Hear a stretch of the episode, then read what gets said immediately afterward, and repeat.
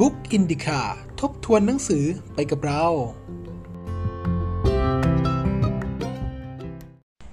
สวัสดีครับบุ๊กอินดิคา EP 2 วันนี้ ผมจะมาพูดถึงเกี่ยวกับเรื่องการสร้างนิสัยที่ดี บางครั้งเนี่ยการสร้างนิสัยที่ดีเนี่ยก็เป็นเรื่องยากซะเหลือเกินจนทำให้อะเราไปทำนิสัยที่ไม่ดีดีกว่า เพราะมันสร้างง่ายกว่าแล้วมันก็สบายมากกว่าจริงไหมครับ ดังนั้น ผมจะมาเล่าให้ฟังแล้วกันว่าการสร้างนิสัยดีๆนั้นทำได้ไง จริงๆมันมีแค่เพียงแค่ 4 ขั้นตอนเท่านั้นแหละในการสร้าง แต่ก่อนที่จะไปตรงนั้น ผมอยากให้คุณรู้ก่อนว่า การที่เราจะเปลี่ยนแปลงตัวเอง หรือการที่เราจะสร้างนิสัยที่ดีได้นั้นน่ะมันขึ้นอยู่กับการกำหนดนิสัยของตัวเราเอง อันดับแรกเลยนะ การเปลี่ยนแปลงพฤติกรรมที่ที่จะทำให้เราเกิดขึ้นมาได้อะเราจะต้องเปลี่ยนแปลงที่จิตวิญญาณ หรือเปลี่ยนแปลงที่อัตลักษณ์ รือความเชื่อความคิดที่มีต่อตัวเรา ให้ถูกซะก่อน อย่างเช่นบางคนเราเนี่ยชอบสูบบุหรี่ และต้องการที่จะเลิกบุหรี่ คนคนหนึ่งเมื่อถูกยื่นบุหรี่ให้ ก็มักจะพูดว่าผมไม่ละ ผมกำลังเลิกสูบอยู่ อันนี้คือกำลังพยายามที่จะเลิกสูบอยู่ แต่อีกคนนึงเมื่อมีคนยื่นบุหรี่ให้ เขาก็บอกเพียงแค่ว่า อ๋อ ไม่ละ ผมไม่ใช่นักสูบ ซึ่งแน่นอนคำคำนี้มันจะเป็นการเปลี่ยนแปลงไปที่อัตลักษณ์ หรือเปลี่ยนแปลงที่ความคิด ความเชื่อแล้วก็จิตวิญญาณของเราว่าเราเนี่ยไม่ใช่นักสืบเอ้ยขอโทษขออภัยครับ ไม่ใช่นักสูบ แต่นั่นแหละครับ การเปลี่ยนแปลงที่ดีก็ต้องมาจากการที่เปลี่ยนแปลงอัตลักษณ์ แล้วก็ไล่ขึ้นมา อย่างเช่น เป้าหมายที่เราตั้งว่าเราจะเป็นคนอ่านหนังสือ เป้าหมาย ไม่ใช่การอ่านหนังสือ แต่เป้าหมายก็คือการเป็นนักอ่าน เหมือนกันเราอยากเราเรียนดนตรี เราเล่นดนตรี เป้าหมายไม่ใช่ว่าเราจะเรียนดนตรีหรือเราจะเล่นดนตรี แต่เป้าหมายคือเรากลายเป็นนักดนตรีเรียบร้อยแล้ว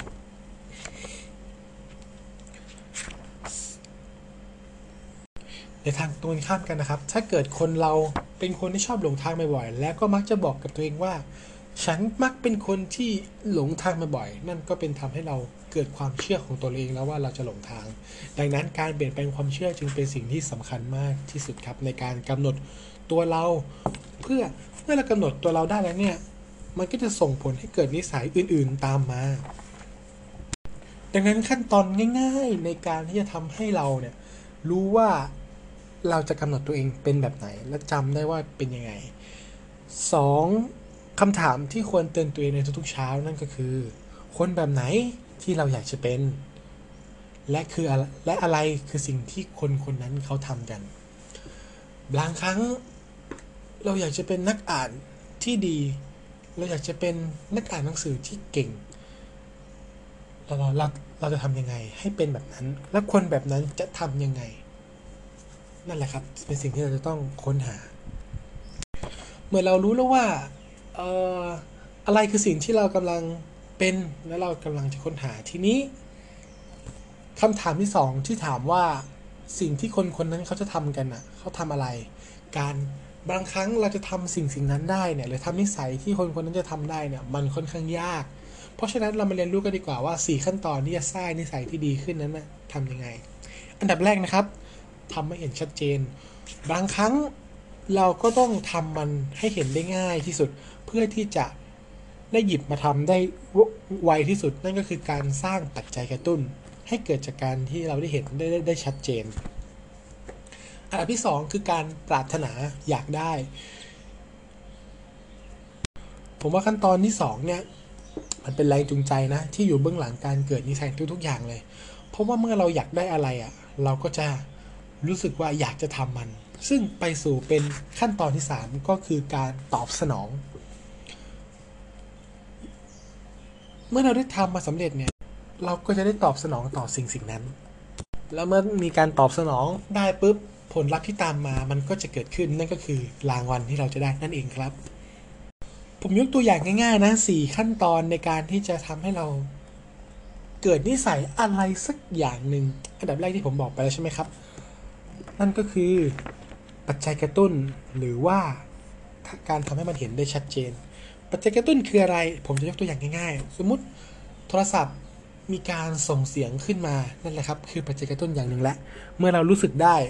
เราก็หันไปมองมัน แล้วรู้สึกว่าอย่างที่สองก็คือความปรารถนาอยากรู้ว่ามีข้อความอะไรนั้นเด้งขึ้นมาอันที่สามคือการตอบสนอง เมื่อเราอยากรู้แล้วว่าอะไรมันเด้งขึ้นมา หรือว่ามีข้อความอะไรเข้า คุณก็จะหยิบมือถือเหล่านั้นน่ะขึ้นมาเปิดอ่าน แล้วก็มานั่งไล่ตอบแชทข้อความนั้น นั่นแหละครับ ก็เป็นสิ่งที่เราจะได้รับกลับมานั่นก็คือรางวัล สิ่งที่คุณจะได้มันก็จะเป็น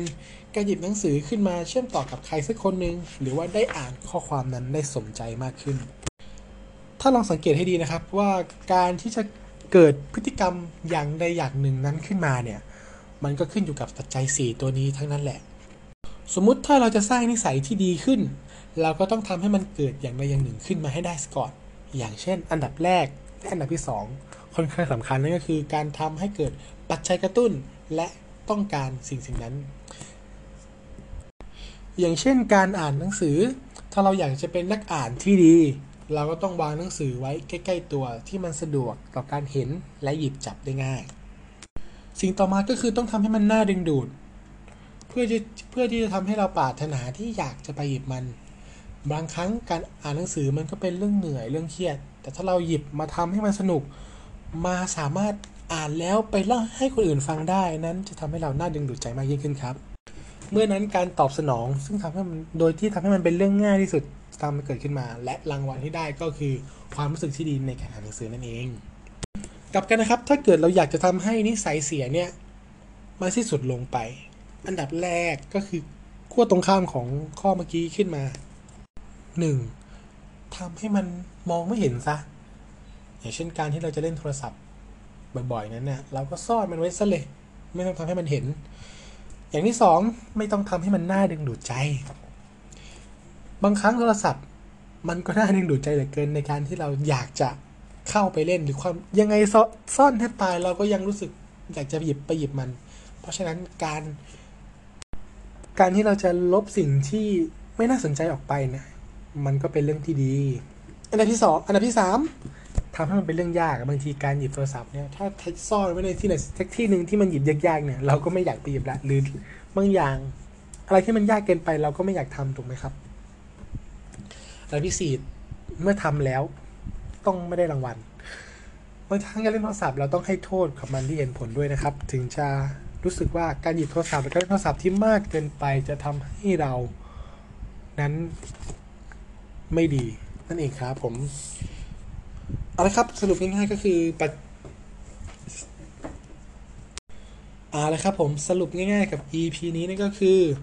อันดับแรกถ้าเราที่จะเปลี่ยนแปลงตัวเอง ให้เราเปลี่ยนแปลงจากอัตลักษณ์ขึ้นมาหรือความเชื่อว่าเราจะเป็นอย่างนั้นเป็นอย่างนี้ จากนั้นถามตัวเองบ่อยๆเลยครับว่า คนแบบไหนนั้นนะที่เราอยากจะเป็นเพื่อเตือนสติ แล้วคนแบบนั้นที่เราจะเป็นน่ะเขาทำอะไรกัน เพื่อทำให้เรารู้ว่า เราจะไม่หลุดโฟกัสไปที่การทำนิสัยแปลกๆนะครับผม และอย่างและอย่างต่อมาการสร้างนิสัยที่ดีขึ้นนั้นน่ะสร้างง่ายๆ เพียงแค่สี่ขั้นตอน ก็คือ 1. สร้างปัจจัยกระตุ้นมันขึ้นมา อันดับที่ 2 เรารู้สึกปรารถนากับมัน อันดับที่ 3 ตอบสนองต่อมัน อันดับที่ 4 ให้รางวัลแก่มันหนึ่งข้อข้อหนึ่งกับข้อ 2 เนี่ยเป็นการที่เราทำให้เกิดปัญหาขึ้นมา และอันดับที่ 3 อันดับที่4เนี่ยเป็นการแก้ปัญหาเหล่านั้น ปัญหาก็คือโทรศัพท์มีเสียงดังปรารถนาที่จะดูมันเป็นปัญหา การแก้ปัญหาคือตอบสนองต่อสิ่งนั้น และให้รางวัลแก่มันนั่นเอง อย่างที่รู้ๆกันนะครับ ตั้งแต่ข้อที่ 1 ถึง 3 เนี่ย มันจะเป็นตัวกำหนดว่าพฤติกรรมเนี้ยจะเกิดขึ้นในตอนไหน และอันดับที่ 4 เนี่ย ข้อที่ 4 เนี่ย จะเป็นตัวกำหนดพฤติกรรมว่าจะเกิดขึ้นอีกไหม จะเกิดขึ้นซ้ำๆขึ้นอีกไหมและอย่าลืมนะครับกิจวัตรกิจวัตรประจำวันนั้นนะหรือนิสัยเนี่ยมีทั้งดีและไม่ดี เมื่อมีคำถามที่เตือนสติให้ดีแล้ว เราก็ต้องรู้วิธีการจัดการปัญหา หรือจัดการนิสัยที่มันเกิดขึ้น หรือวิธีการที่จะทำให้เกิดขึ้น เพื่อจะทำให้เราเนี่ย เป็นไปตามสิ่งที่เราฝันไว้นั่นเองครับผมเอาละครับสำหรับ EP 3อะ EP 2 วันนี้ก็จบถึงเท่านี้นะครับ เอาไว้เรามาต่อกันในบทที่ว่า การเรามาต่อในบทที่ว่า กฎข้อที่หนึ่งว่าทำให้ชัดเจนเราจะเห็นมันได้ยังไงนะครับผม สวัสดีครับ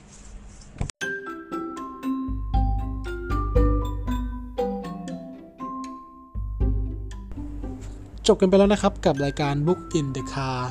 ยังไงมีคำแนะนำคำติชม หรืออยากสอบถามอะไรเพิ่มเติมก็พิมพ์คอมเมนต์ไว้ใต้ล่างได้เลยครับ ยังไงต้องขอบคุณมากเลยนะครับ ที่รับฟังจนจบต้องขอบคุณมากนะครับ ไปแล้วนะครับ ผมสวัสดีครับ